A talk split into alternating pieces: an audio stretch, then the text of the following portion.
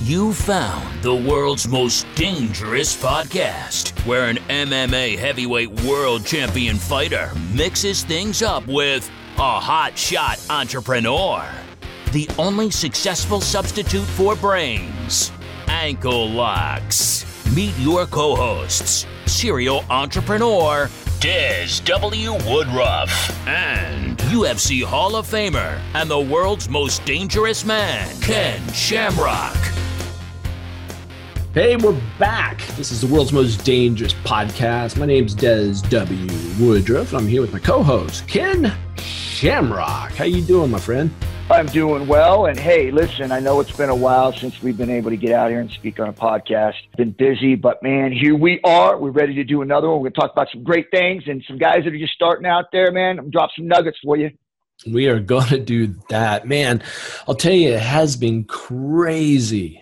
Busy. We've been doing a lot of stuff. You've been traveling quite a bit, doing appearances. And man, we have a big one coming up, my friend. You're going to be in Canada. Yeah, that's going to be awesome. You know, it's funny, guys, we were just talking about it earlier when we were looking at our schedule. And from this point, May, the mid-May, all the way till August 1st. And probably even after that. But as we right now, man, we're going to be busy, busy, busy. So exciting times. We have our podcast. We want to share it with our fans out there so you guys can follow us. And even on our website, kenshamrock.com, check that out. Podcast. So we're going to show a lot of stuff on Instagram. All the stuff that we got going on, we're ramping up. So you guys jump on board, man, and enjoy the trips. Well, you can get the latest on where Ken will be located at kenshamrock.com, but definitely follow us on social media. If you're on Twitter, it's at Shamrock Ken, or you can find us on Facebook at Ken Shamrock Official, and the same thing for Instagram. So social media, we'll keep you up to date with the latest, but you're going to be doing a tour in Canada. So you're going to be making a lot of stops. You'll be there for half the month, the first 2 weeks in June. For all you Canadians up there, be looking for where Ken will be next. It's like, where's Waldo? Yeah, you know what? While we do that too, I want to make sure I give a shout out to JT, my bro in Canada, man. Guy that's really been doing a lot. Give a shout out to him and look forward to seeing him. Maybe go have some dinner with him and his buddies, man, enjoying some time together, man. Shout out to JT from Canada. Yeah, JT Walsh. Look him up. If you don't know him, you can find him. All right. Well, so we had a question come in, Ken, from one of the fans. And I'm going to kind of go off of recollection here, and you can correct me where I might be wrong. But something tells me nowadays my memory might be better than yours. Yeah, well, I'm not going to argue that. Well, yeah. Sometimes, hey, listen, sometimes it's probably on purpose, especially when I've got honeydews to do. Right. honeydew this, honeydew that. I forgot. Well, that could be dangerous. True that. True that. Oh, especially with your wife, man. I can imagine she holds her own. Hey, listen, man, when you have a strong-minded, strong person like myself, personality, you got to have a wife that'll be able to stand up to it. Yeah, match it. Well, the fan question came up, and it was something like, Ken, you know, how is it that you were able to rise above your other colleagues in the professional market to take your steps to find stardom? How close am I? Yeah, I mean, yeah, that's pretty close. And to answer that, when I was a kid, a lot of people know my story, right? I mean, I got a book coming out that's going to dig deep and it's going to talk about a lot of stuff, but just a lot of things I've just talked about, being in a group home, some of the struggles I had, breaking my neck, you know, living in a car, you know, kid losing parents early on, you know, all those things that happened to me. Even as I got older, going through parents divorcing, the ones that adopted me getting divorced, struggling, not knowing whether or not I was going to be sent back to juvenile hall, breaking my neck in high school and losing scholarships or opportunities to go play football and wrestle at schools. It was all, and that's what drove me to get good grades, because I could play sports if I had good grades. And that's what my identity was. And to see that almost disappear on me, you have to understand the personality or the character that goes with that. It's one that doesn't allow adversity to bring you down. You look at it and you say, okay, this happened. You understand it happened, understand what it is. And then you move forward with knowing and understanding what it is you're dealing with. Not being stupid, obviously, but knowing what it is you're dealing with and going forward and setting things aside and setting things in place to help you get past that adversity, no matter what it is. I think as a fighter, I brought a lot of that character with me.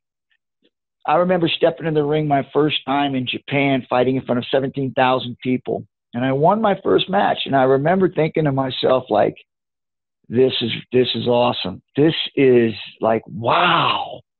They were chanting my name. Couldn't hardly understand them, but they were chanting my name. And Sammy Saranaka came over to me and said, hey, they're chanting your name. And I was like, oh, that's what that is. I couldn't understand what it was. And I remembered sitting with kneeling down, rubbing my head because I got kicked in the head a few times. And I remember thinking to myself, this is it. This is what I want. And I remember from that point on, I thought to myself, I got to be in the gym. I got to be training. I've got to be working my body in the diet wise, making sure I'm eating the right foods and getting the right training. And I remember trying to put the team together because in the States, there was nothing like that. So there was another adversity. So I had to work through those obstacles. And I remember thinking, trying to figure out a way because I didn't have enough people that were skilled enough to really help me work out hard. So I came up with other ideas, right? This is the things that I'm talking about, having that character to win, to always find ways to win, even when things are in front of you, look like there's no way you can win because there's not enough tools in front of you. You have to create different tools. So I said, you know what? Let me see if I can't. Because I was going every month. So I said, let me talk to him, see if I can stay for a month. And I was married at this time, and I even had some kids at this time. I didn't have all my kids yet, but I had some kids at this time. So there was some sacrifices that had to be made. And so I remember saying, I want to stay for a month, and then I'll fly back home after the fight and stay home for a month, and then fly back again and stay for a month. Now, understand that this was a big sacrifice. Really big sacrifice. Huge. But I realized that if I was ever going to be successful, that I needed to make the sacrifice because I could never get the training I need to be able to compete with these guys. And I remember thinking to myself when I was in the gym at the dojo when I was training, and I was getting schooled because everybody knew all this stuff. And I was tough. You know, I was able to really handle myself and get through a lot of tough situations because coming from the streets, you know, so I had to learn all these different skills and stuff. And I remember thinking to myself, probably, 6 months in, I was saying to myself, I'm going to be the best. I am going to work out harder, smarter, and longer than anybody else. I am going to be the best. And I remember that mindset going in there. And I was at the bottom of the food chain. And I remembered probably a year into this thing, I was the world champion. Now, I want you to think about from the start, the middle, and the beginning. The things I learned at those times was, one, okay, starting out, you got to open your ears, close your mouth, and open your eyes. And that's the way you learn. They tell you to do something, you do it. You jump, you do it. Respect. Respecting the people teaching you. Respect the gym. Respect the guys that are going in there and working with you. Respect the cooks. Respect the guys cleaning the toilets. Respect everyone, because that's how you're going to get the best help. People are going to reach out to you and want to help you because of the respect that you show towards other people. If you win a fight, you respect the opponent that you beat, because everything that you do when you're starting out, people are watching. And the more respectful you are and the more that you show respect, the more people want to help you move up the food chain. If you're a jerk, there's a lot more people want to see you fail. Now, the reverse happens, no matter how nice you are, when you finally reach the top and you're that good, people want to see you lose. Even fans at times, when you go 10-0 or 14-0, they're waiting for you to lose. They don't necessarily have to hate you, but they just want to see you lose. Why? I think people want to see somebody fall to see the reaction on how they're going to recover from that. Yeah, it's easy to go undefeated, but once you get beat, it's not that easy to recover from that because now people have figured you out. Now, how do you adjust to that? How do you return to that? Now, that's the middle phase about being successful and moving up the food chain. And all of a sudden you're 5-0 or 8-0 and someone catches you and you fall. Now everybody starts to figure out a way to beat you. Can you adjust? Can you change your game and become better and stronger at what you're doing, but change the way you do it? That's where a lot of people, when they're in that intermediate area, that fall, because once they get beat, they don't understand they have to change their game. They keep doing the same thing, thinking it was luck, and they'll just go back out and do it again. And then the same thing happens to them in the next fight. Now there's two losses in a row. Now all of a sudden their mental psyche's getting messed with. Now they don't have confidence anymore, and they fail.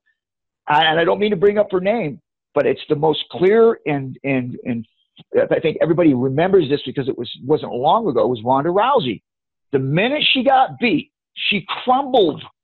She crumbled, and she wasn't the same fighter. Mm. Now, that's the middle part when I'm talking to all these fighters out there that are becoming pros, and they're in that middle area where they're winning. And they may even be champion. It's still the middle area, right? You still haven't succeeded onto that next point, which is being a champion, a former champion, and a champion again. Now, that's when you reach the top. That's when you cement your legacy as a professional fighter and a world champion, is to repeat when you lose.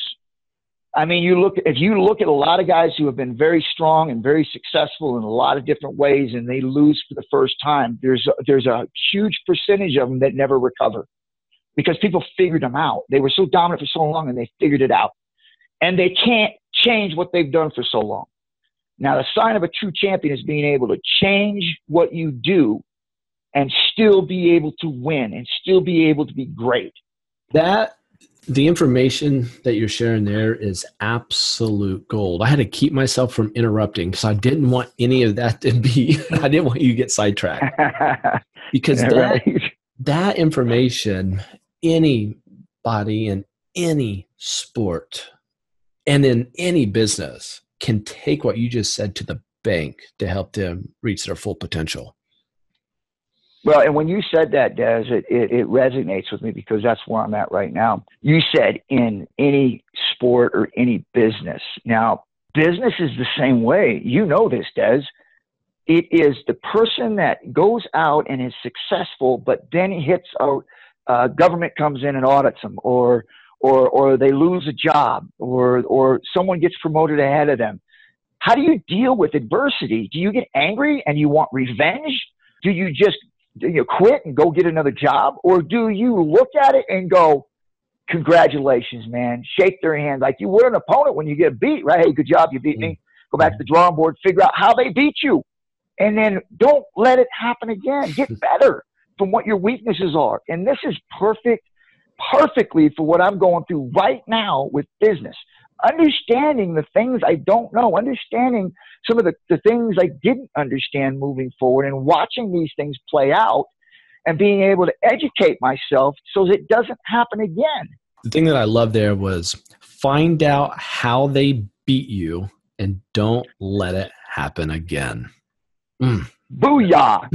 That's a nugget. There's a nugget. Now, Ken, I was at the Young Entrepreneur. We were keynote speakers a few years ago at their inaugural event. And we were on stage with Kevin Harrington, one of the original Shark Tank investors, and also Jeff Hoffman, which was the founder of Priceline, and also the inventor of the kiosk for anytime we go and fly, we go to the kiosk to get our ticket from a machine. He developed those. But we were on stage with some impressive individuals. And just here recently, I went back to Young Entrepreneur. You were busy, so I went with my family and heard some great speakers, one of which, his name's James Whitaker. Not a lot of people know his name yet, but he's part of the Think and Grow Rich legacy. There's a book by Napoleon Hill called Think and Grow Rich. It was written many moons ago, but it's one of those books in the business world that everybody reads.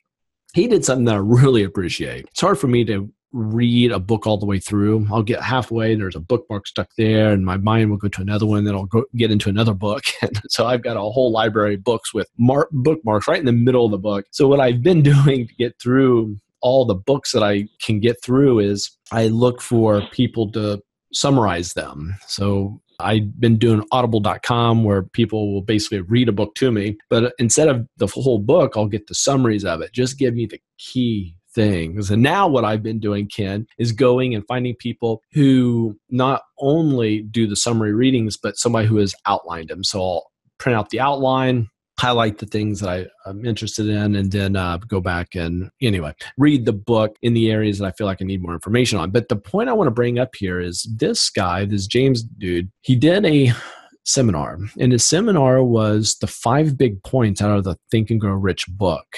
And he summarized it for us. He goes, here are the big 5 takeaways that Napoleon Hill says to don't screw up. Now, what I want to do here with you, Ken, is I'm going to read off these 5 and I'll let you pick who goes first. I'm going to read off one of each of these 5 truths, okay? These lessons that we should learn. And we're going to speak to it. Do you want me to go first or do you want to go first on these? No, go ahead. You go. Okay. Number 1. So write this down, people. This is good stuff. Number 1 lesson is this. Get clear on what you want. Now, to me, what that means, Ken, is vision. If you don't have a vision on where you're going, if you don't have a clear, crystal clear vision of where you're heading, your chances of getting there are almost 0. So you have to be clear on what you want. And what do you say, Ken? Well, you know, if I'm thinking in the world that I basically made my career in, I think you have to, when you walk into training, when you walk into the ring to fight, you have to be clear. You've got to be clear-minded. You've got to have a direction on where you're going. What is it that you're doing? You're going into a fight with who, what their strengths, what their weaknesses are. Understand the information you have. Go into training and work hard at the things you need to work at in order to beat this guy. When you step into that cage or arena, can't think about whether or not your kids are doing this or doing that, or your wife's doing this or doing that, or any of your friends or this and that. You cannot allow anything to get into your thought process, because at what you have in front of you, you have to be completely focused and clear-minded on what you're doing and where you're going. That's good stuff. Number 2, create a bulletproof plan. In business, there's a thing called the business plan.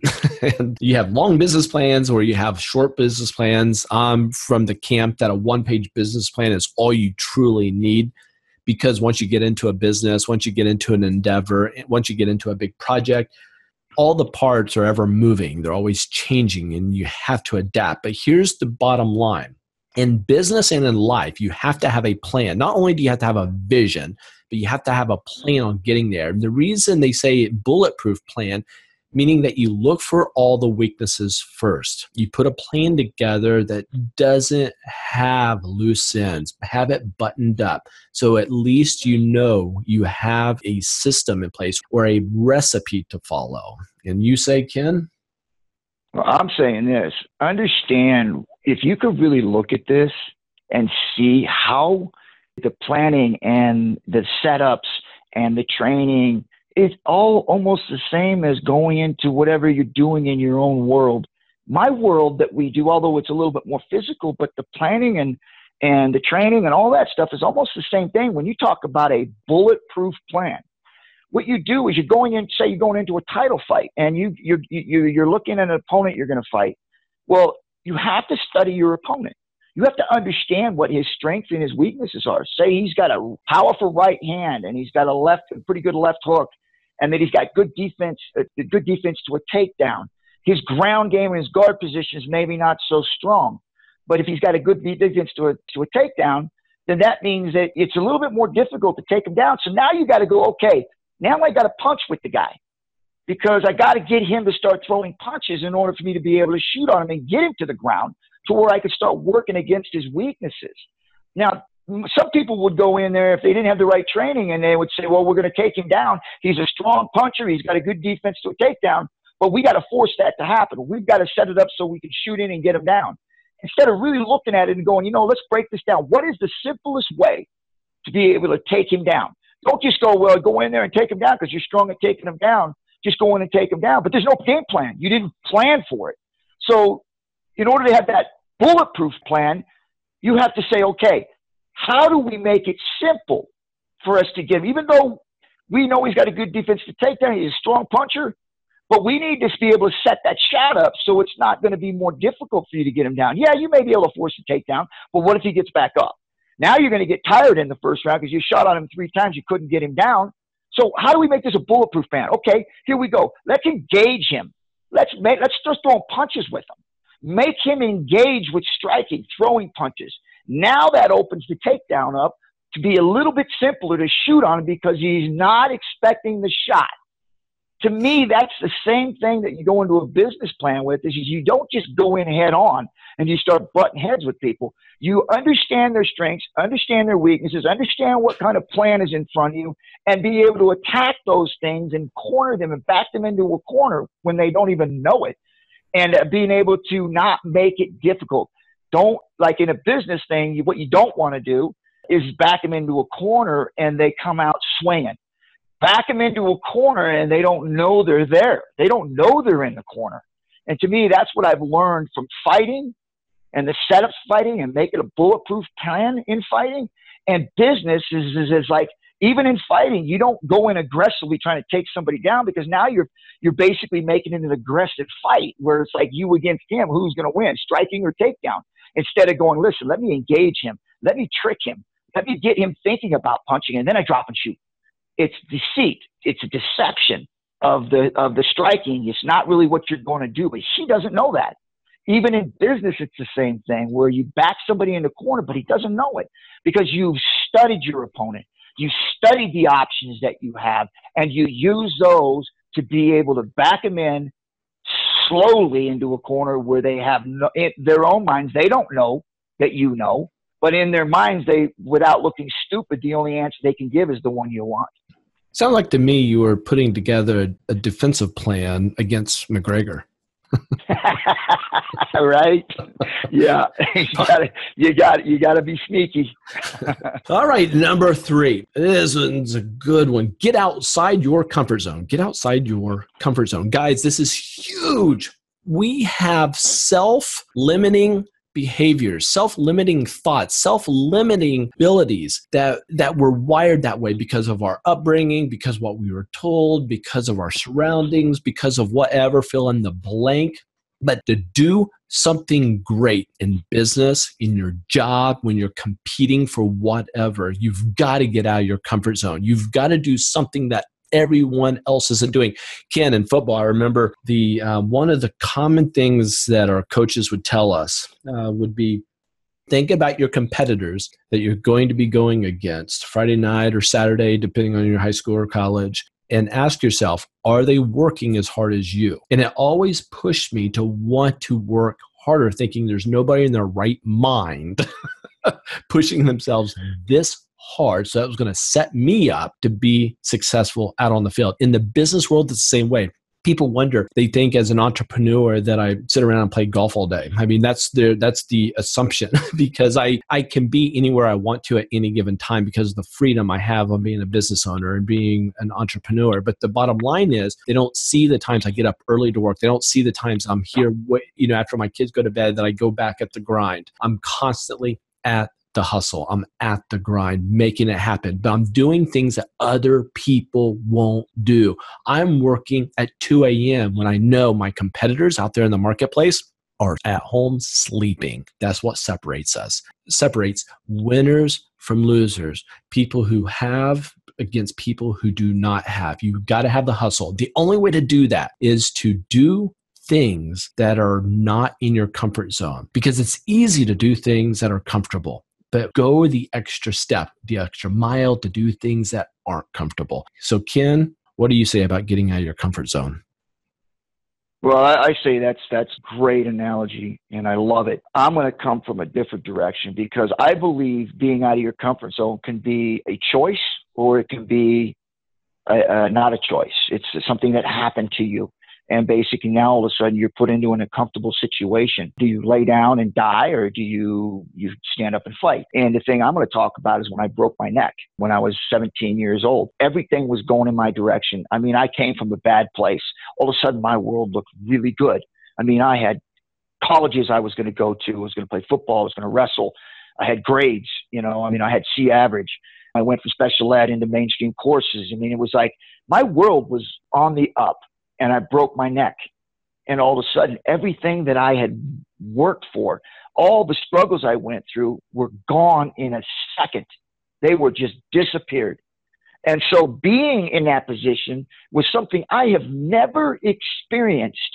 I have always experienced, you know, being poor, eating food that I had to find and, you know, struggling in those areas, but never physically in a position to where I could not control my environment. I had a broken neck. I was not going to ever play contact sports again. And here I was facing this challenge, laying in a hospital bed. My father comes to me and says, you know, and this is when I'm laying in bed with a broken neck. He says to me, you know, you can, and I'm not going to just keep it short. It's basically what he said to me was like, hey, you can lay there and powder, you can get up and do something about it. And it resonated with me. To this day, I still live by that. It's like, he's right.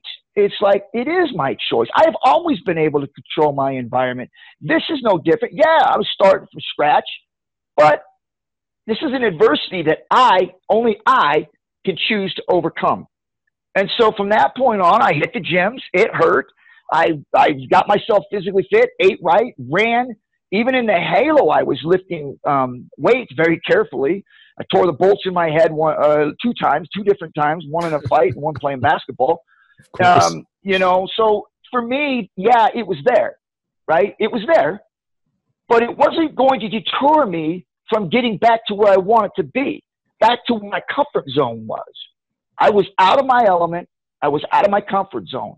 But I believed 100%, without a shadow of a doubt, that I could get back to my comfort zone. Hmm. Number 4, surround yourself with winners. Now, studies show that you will make between 10 to 15% of whatever your 5 closest friends make. So look at your 5 closest friends, find out what they make, and you're going to be within, studies show, and the odds are you're going to be within 10 to 15% of where they're at. If your goal is to make a lot of money, your 5 closest friends need to be those individuals who make a lot of money. If your goal is to be the best fighter, your goal needs to be around the best fighters. I'll tell you this. Surround yourself with winners is key because it's a mentality. When I'm around businessmen and women who are killers, I'm talking these are individuals that eat and breathe business. They eat and breathe investment opportunities. They eat and breathe capitalism. They eat and breathe taking a concept and monetizing it. Those individuals are ones that I gravitate towards, and they are hard to find. I'm telling you, I wish they were easy. I wish there was a special Facebook for elite winners in life that you could connect to. You have to look for them. You have to find them. When you do, you have to be proactive in connecting with those individuals, bridging gaps with them and bringing more value to them than what they bring to you. Let it be a camaraderie where you're equals. And I'm telling you, there's a secret, there's some sort of benefit that's hard to identify or to articulate, but there's something magical that happens when you are around winners. I'll tell you, Ken, I have had very little experience with celebrities until you and I started working together over 3 years ago. When that happened, you were the first celebrity that I was in regular contact with. And because we were working together, I now have a portfolio. I mean, if people would see the names in my Rolodex in my phone, they would be shocked on people that I nowadays, celebrities, A-listers that I could call and they would pick up my number right now, or they'd pick up my call right now. And it's because of being connected with you. It's shocking on what that has done to even my perception of business. Being around winners helps in some sort of deep, intrinsic way to help you flourish, unlike you would be able to do otherwise. So Ken, what do you say about surrounding yourself with winners? Well, I believe that because I'm going to come from a different angle. When I was a kid, I was surrounded by juvenile delinquents. I mean, I was in juvenile hall. I was around kids in Napa that were either in juvenile hall, been in juvenile hall, that had records. And so when you're walking with those people, you are that. You can't pull away from that. If one of those guys goes in and gets into a fight and stabs somebody, and then you're walking with them, you were going down with them because you were there. So it is absolutely true. The people you surround yourself with is who you are. Not necessarily, 100%, but more than likely, if something bad happens, you're a part of that group. You are going to be a part of that bad. So it is absolutely true. And I think the same thing goes for success. When you're around a bunch of people that are on their way up, it tends to, for people to look at you as being that same thing. And so you're rubbing shoulders with people that are being successful, and those people are rubbing shoulders with the people they're being successful with, and you're around them, you're rubbing shoulders with the same people, which gives you opportunity to be successful the same. So your work box now opens up hugely to a market that you wouldn't have if you didn't surround yourself with those people. I remember I had a friend who was trying to pull himself from that environment, right? So during the day, he would go to work. He was responsible. But at nighttime, his buddies would come over. They would go out in town, and they would hang out. Well, cops come around, and there had been a break-in, and they said there was about 3 or 4 guys with him that had broken into this place. Well, he was hanging around with them. There's probably about 6 guys there. They arrested all of them because they ID'd 2 of them. And because there was multiple people breaking into the place, they all went to jail. Now, he was saying, I didn't do it. I didn't do it. I was at home. Well, who were you at home with? Well, I was home with my girlfriend. Well, that's not an alibi, right? Because they're not going to take a girlfriend's saying, yeah, he was with me all night. So because you were around them, even though you were trying to change your world, one time you get caught, you get arrested, and you had a killer job. This job, he could have moved up and done a lot. He was wearing a suit and tie. He had a lot of opportunity. He was fired. He was fired because he got arrested. Mm. That's what can happen when you surround yourself with the wrong people. Your success can be ended in an instant because of the people you right, wrong, or indifferent, because of the people you hang around with. Last, not least, embrace the struggle. This one's going to be a quick one for me. Embrace the struggle. It's easier said than done. Embrace the struggle. If you don't figure out mentally, psychologically, if you don't figure out how to do that, to embrace the struggle, your chances of staying in the struggle diminishes a lot.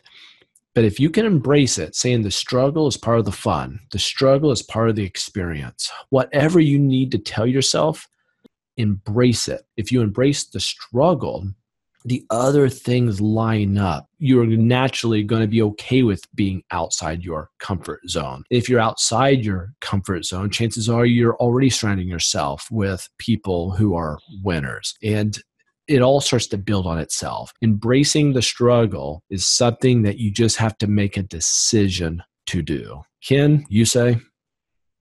Yeah, a lot of people use the phrase embrace the struggle. I use the phrase is love the struggle. The reason why I say that is because I look at struggle as being successful. You can't have success without struggle. So if you love success, you've got to love the struggle.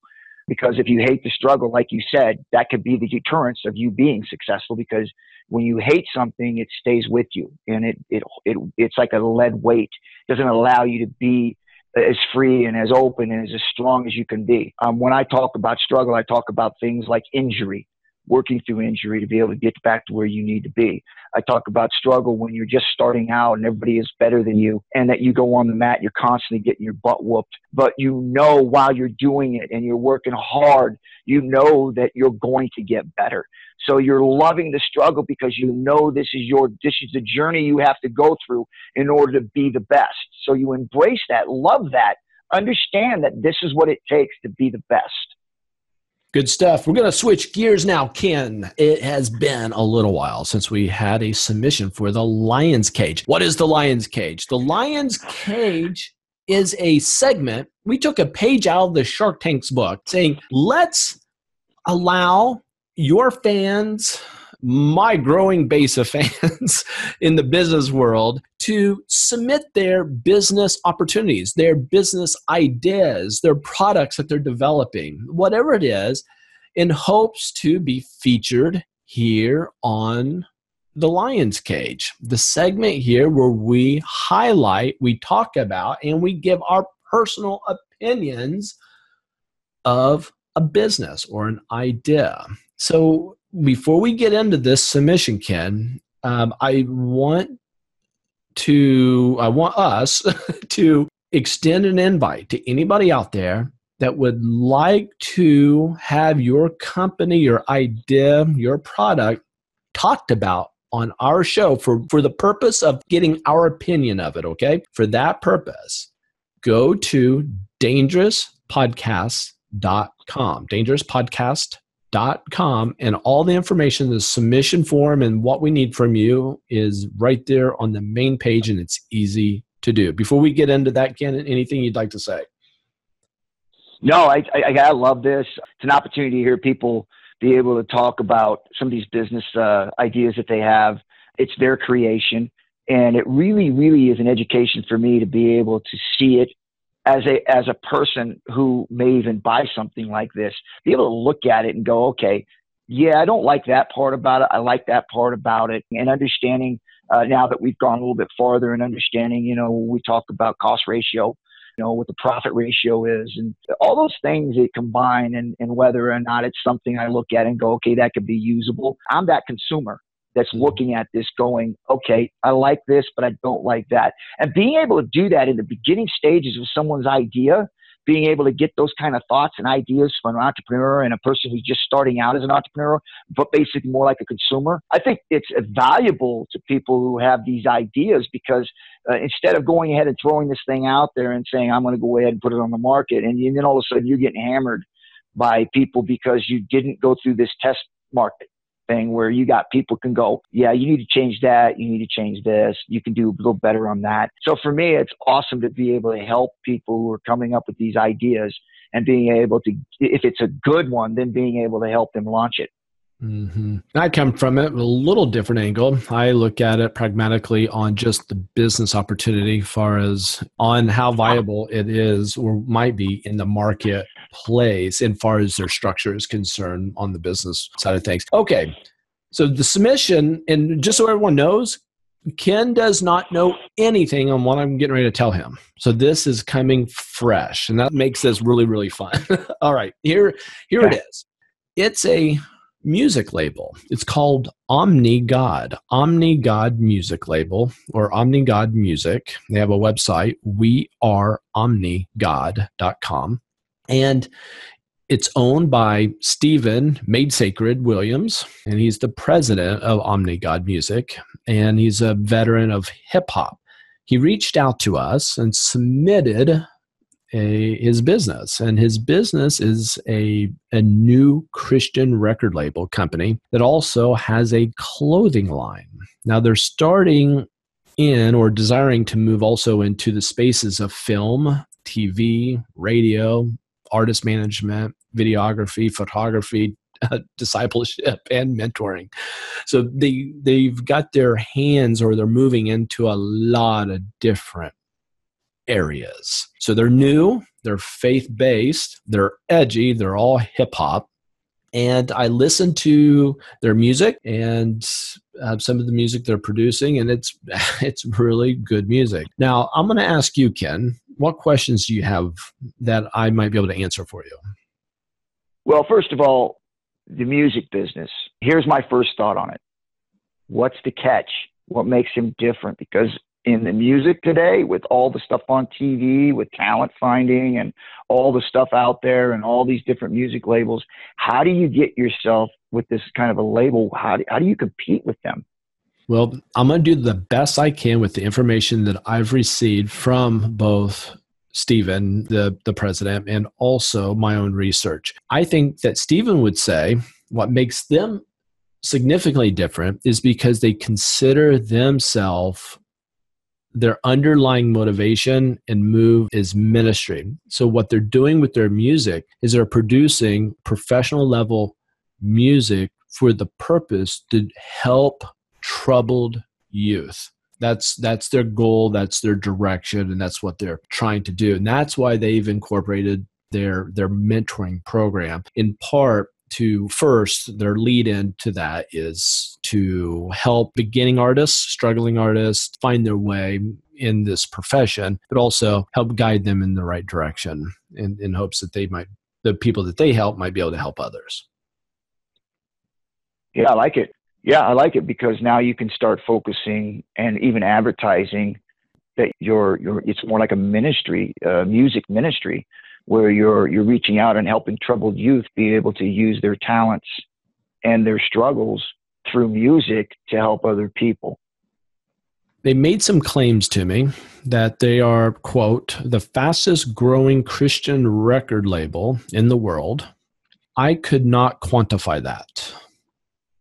They also, they claimed, quote, some of our artists we are partnered with through sponsorships have been in movies, on TV, Netflix, in consideration for a Grammy Award and even hit the Billboard's top 50, end quote. Again, I haven't been able to quantify that. They have goals. There's two big goals that they have. They want to become the largest record label in the world within 5 years. And they want to become the largest movie and television production company in 10 years. Anything before I move on? Yeah, I guess my question where I'm sitting right now is where would we fit in on that? How do we fit? Because it seems to me like they're already got a plan. It seems like they're already going in a direction.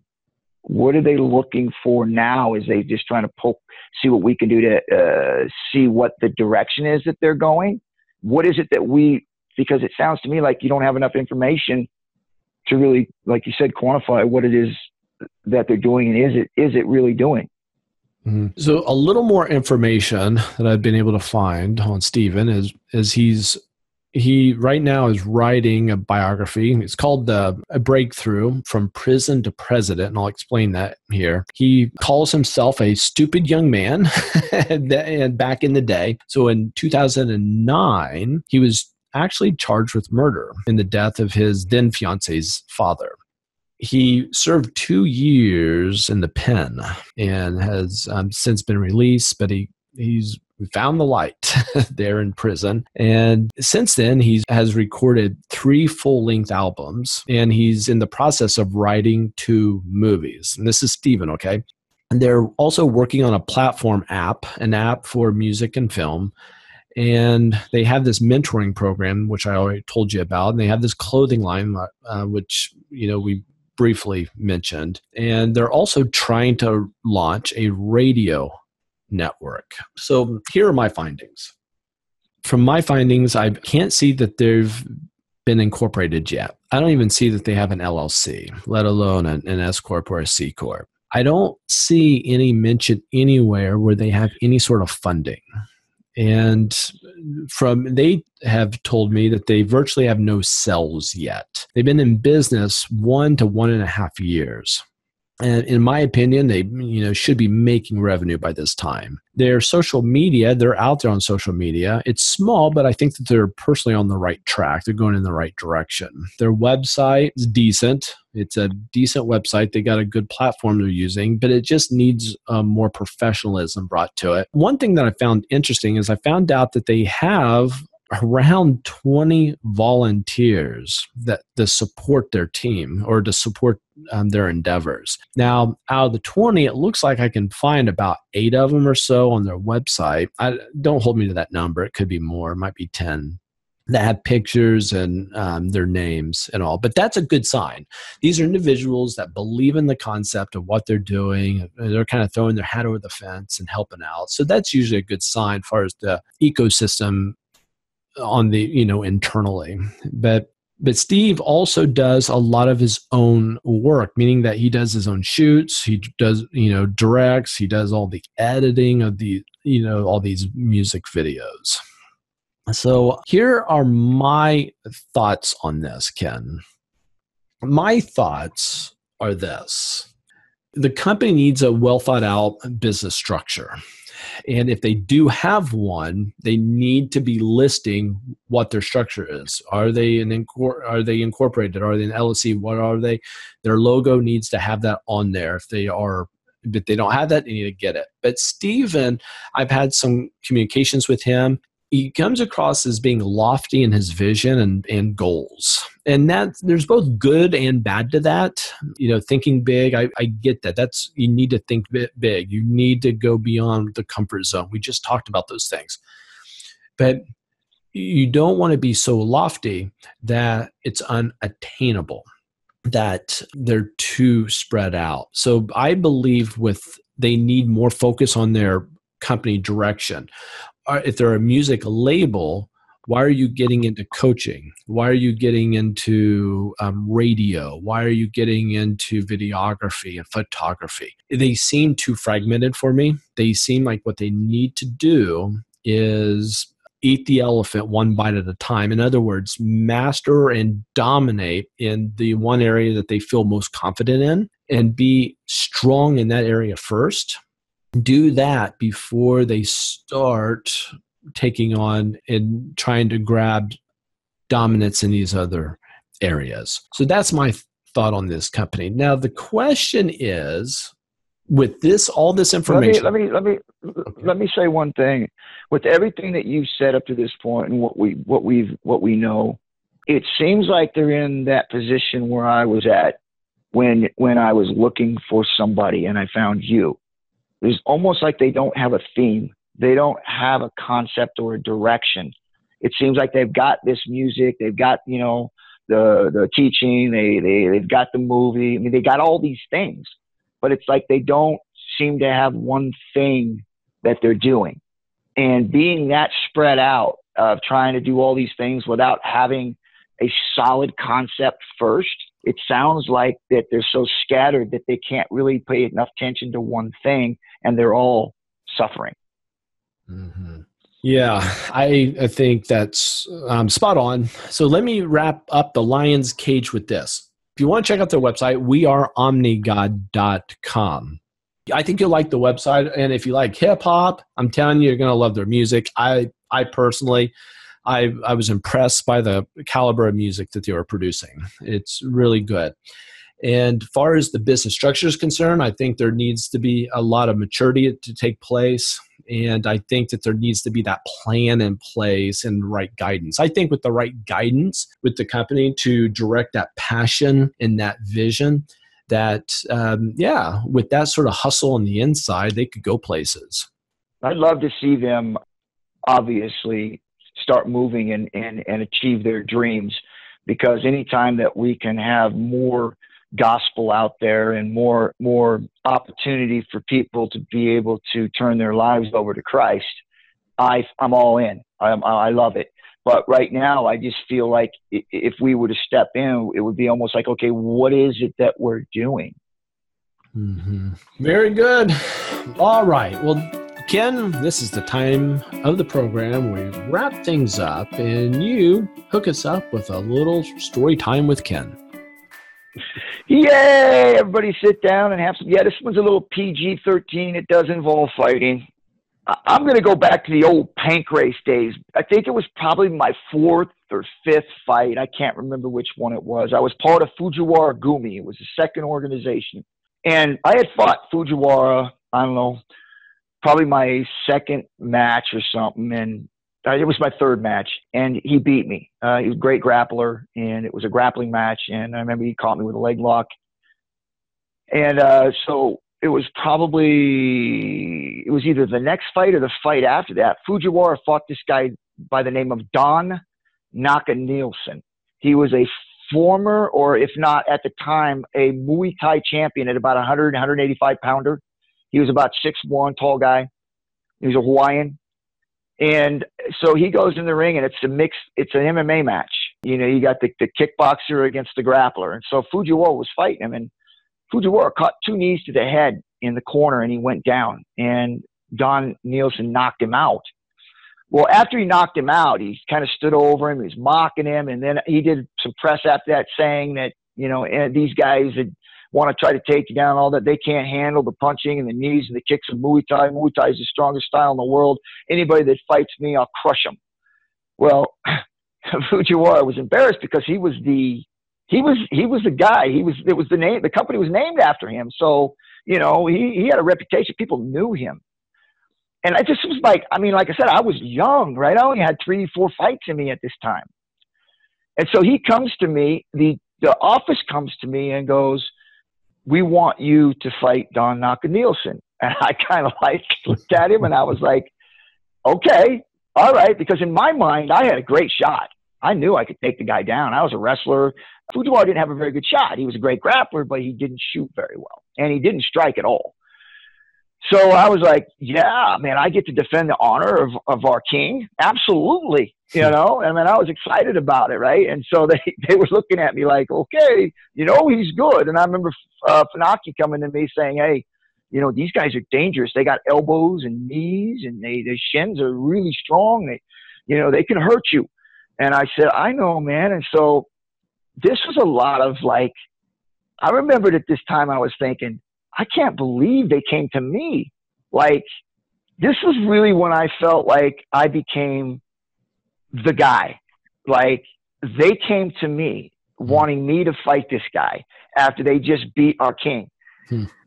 And I was like, man, this is awesome. And I remember training for it. And in my mind, listen, I want you to think about this. And this is what I think.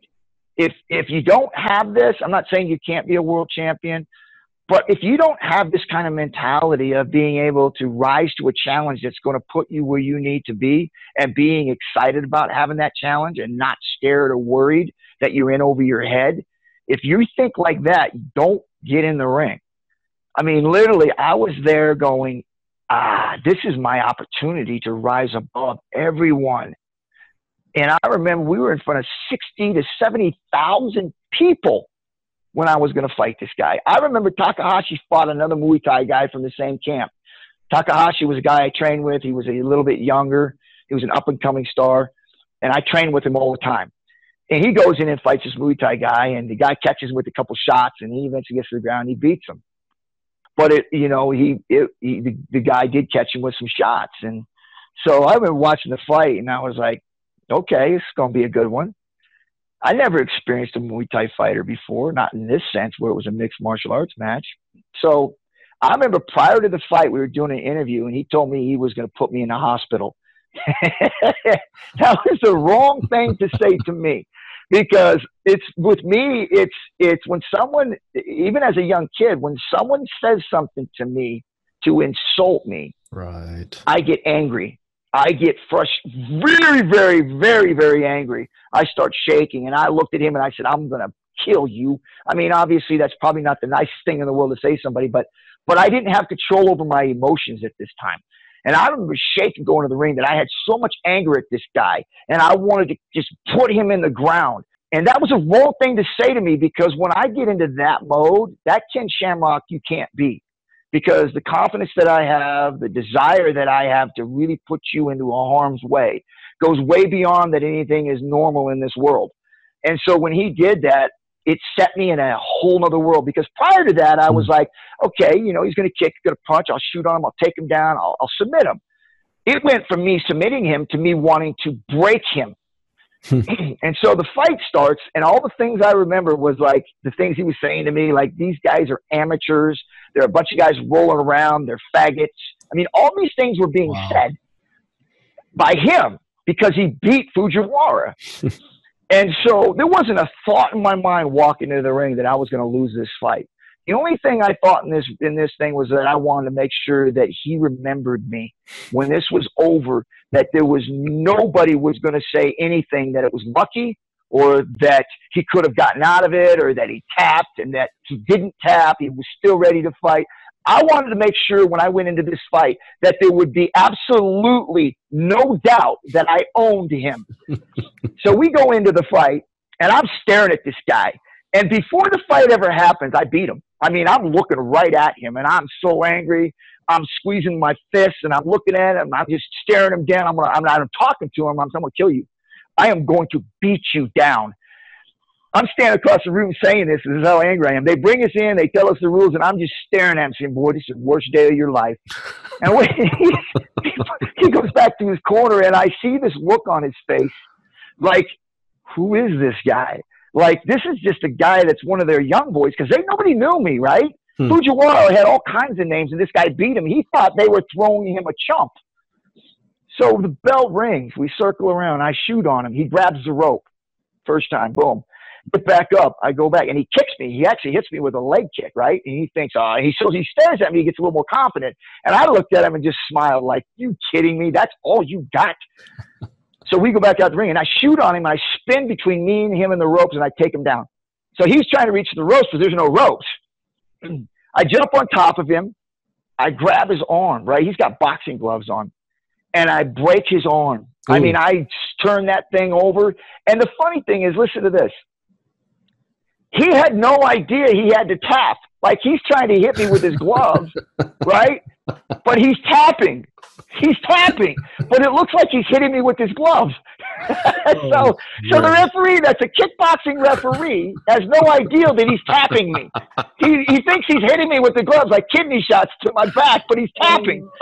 And so I snap his arm, and he screams, oh! I'm tapping. The referee steps down, breaks the fight. I was stood up, and I go, that's what I'm talking about. I own you. That's a great story. And even with the interviews, there's nothing he could say. Like, oh, he got lucky, or I didn't tap, or I wasn't this. They had to put him in a cast, dude. And he screamed. Oh, that's a good one.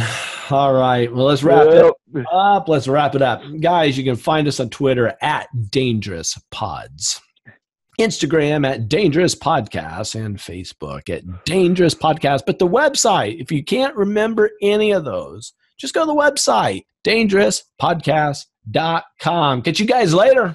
Peace. You made it through the world's most dangerous podcast. Find them at DangerousPodcast.com, Facebook, Twitter, and Instagram. Always remember, sharing is caring. DangerousPodcast.com. World's most dangerous podcast can be found on social media. For business proposals to DangerousPodcast.com.